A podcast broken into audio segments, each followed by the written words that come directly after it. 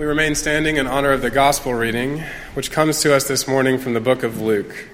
Hear now these words. Then Jesus began to say to them, "Today, this scripture has been fulfilled in your hearing." All spoke well of him and were amazed at the gracious words that came from his mouth. They said to one another, "Is this not Joseph's son?" Jesus said to them, "Doubtless you will quote to me this proverb, 'Doctor, cure yourself.' And you will say, 'Do here also in your hometown the things that you have done at Capernaum.'" And Jesus said, "Truly, I tell you, no prophet is accepted in the prophet's hometown. But the truth is, there were many widows in Israel at the time of Elijah, when the heaven was shut up three years and six months, and there was a severe famine over all the land. Yet Elijah was sent to none of them, except to a widow at Zarephath in Sidon. There were also many lepers in Israel in the time of the prophet Elisha, and none of them was cleansed except Naaman the Syrian."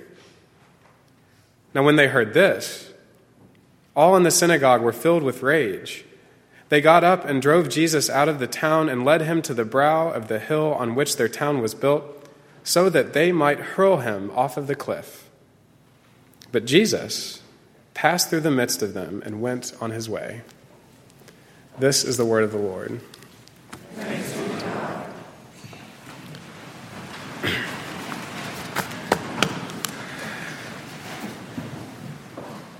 I don't mean to alarm anyone, but last night was the first time someone has tried to break into my apartment while I have been in it.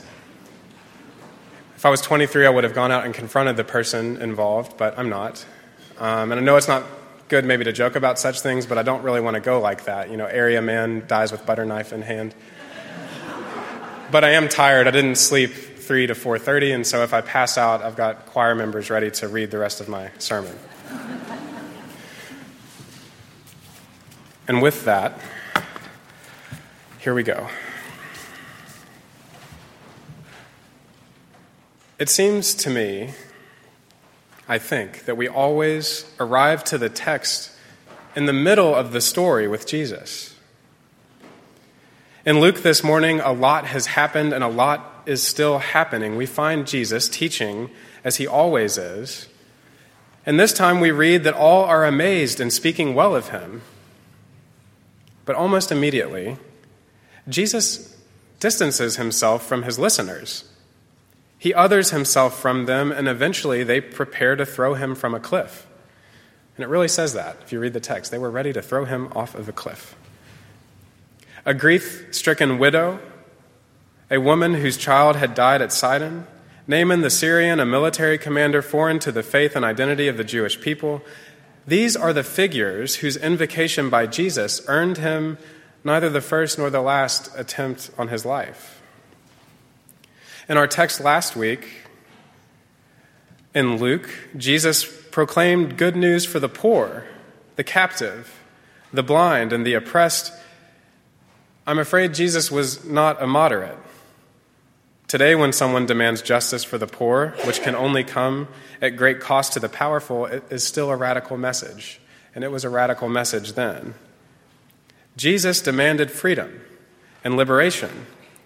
And the people were at first responding to him well and amazed.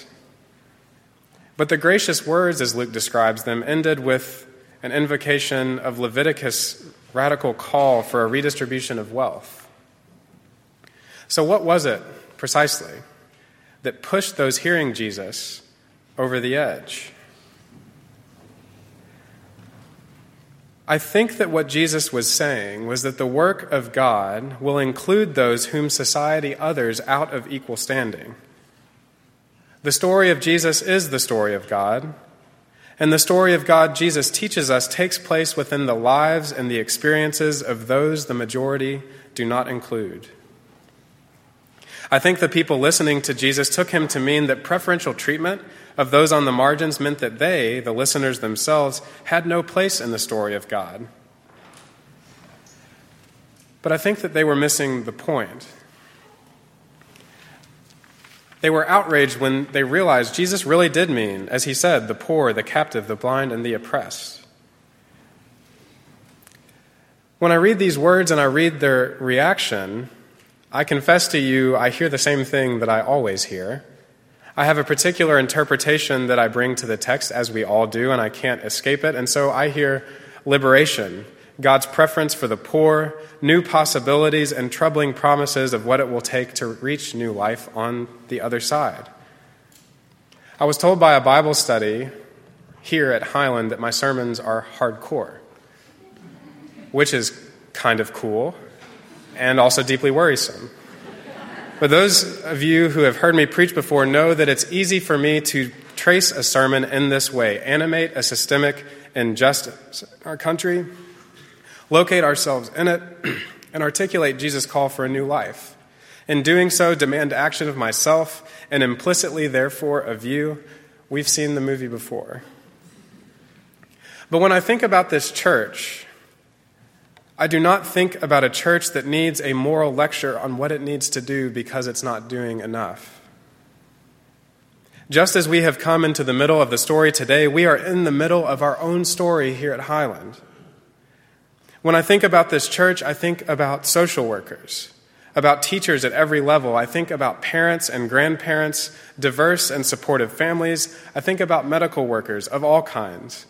I think about people who depend on their paychecks. And I think about people who generously give such that Highland does have a future. I think about Highland's children who dream. I think about our youth who are miracles.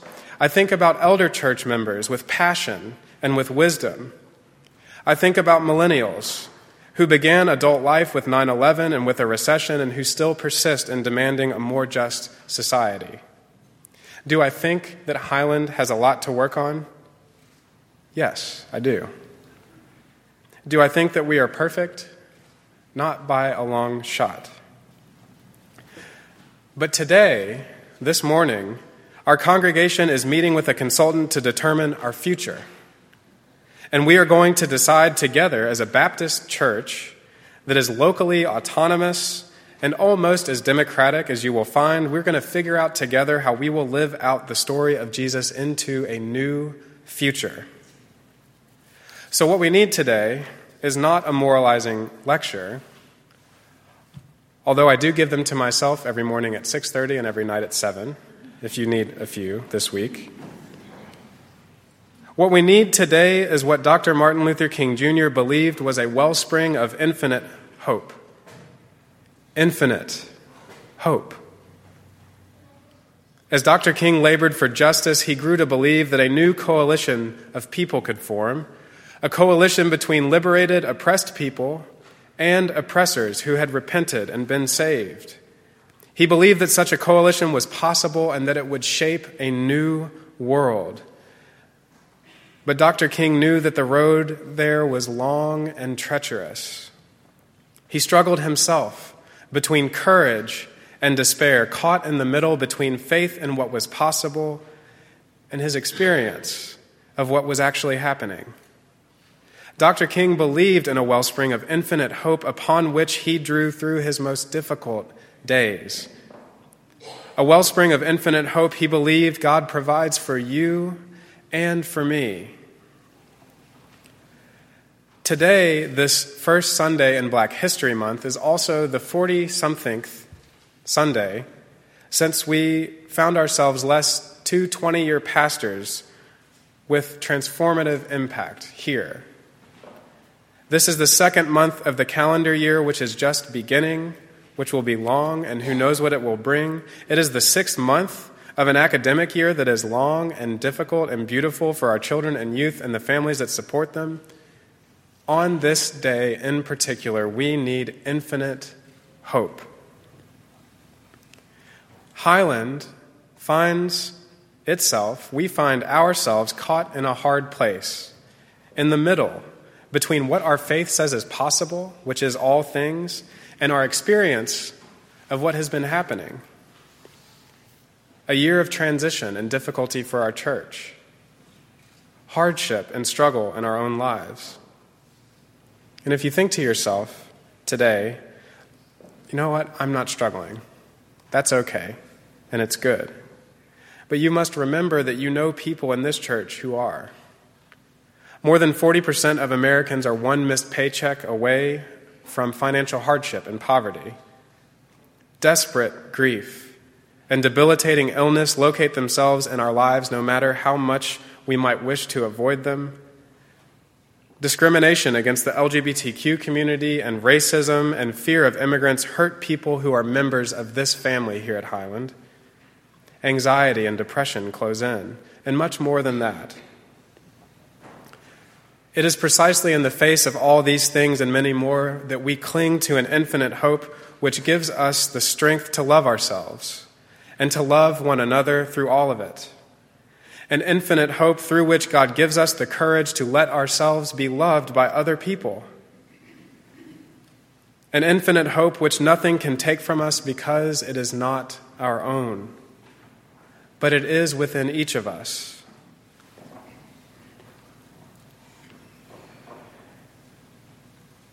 When we live out our lives in such a way that we believe that faith can transform the world, we find that same hope in other people.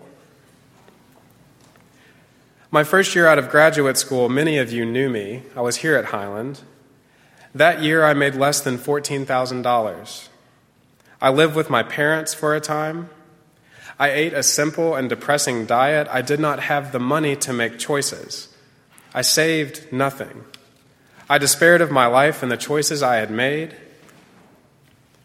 and I struggled. And it was hard.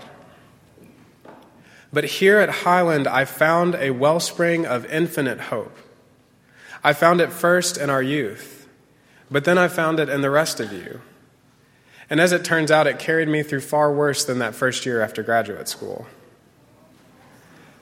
So it might sound strange, if you know me well, for me to stand here and speak about hope. But I can talk about infinite hope from this pulpit because I've found it here in the pews. And I can tell you this isn't some abstract, inaccessible truth hidden away in some complicated theological formation. This hope is here in the people of Highland, in you, the people in whom God is working today and every day. Now, I must be transparent. I know from experience this hope doesn't always sustain us in the ways that we would like. Sometimes it is quiet. Sometimes it is silent. And in those moments, it is easy for me to be deeply angry and frustrated with God and with the church. But what I've found is this. If I continue to give myself to this community, and if I am steadfast in my actions, even and especially when I struggle to believe, this wellspring of infinite hope is still and always here. So the gospel today, the good news, is that the story of God continues onward. Highland's story is continuing onward. The story is unfolding. And as it unfolds, Jesus teaches us that it will unfold especially among, but not only among, those society still refuses to dignify. So as the story of God unfolds in each of us, we have in our hands an infinite hope within ourselves and in one another, an infinite hope that will carry us through, making a way when there is no way, into the wholeness and into the health and into the goodness that is promised already to each of us. Amen.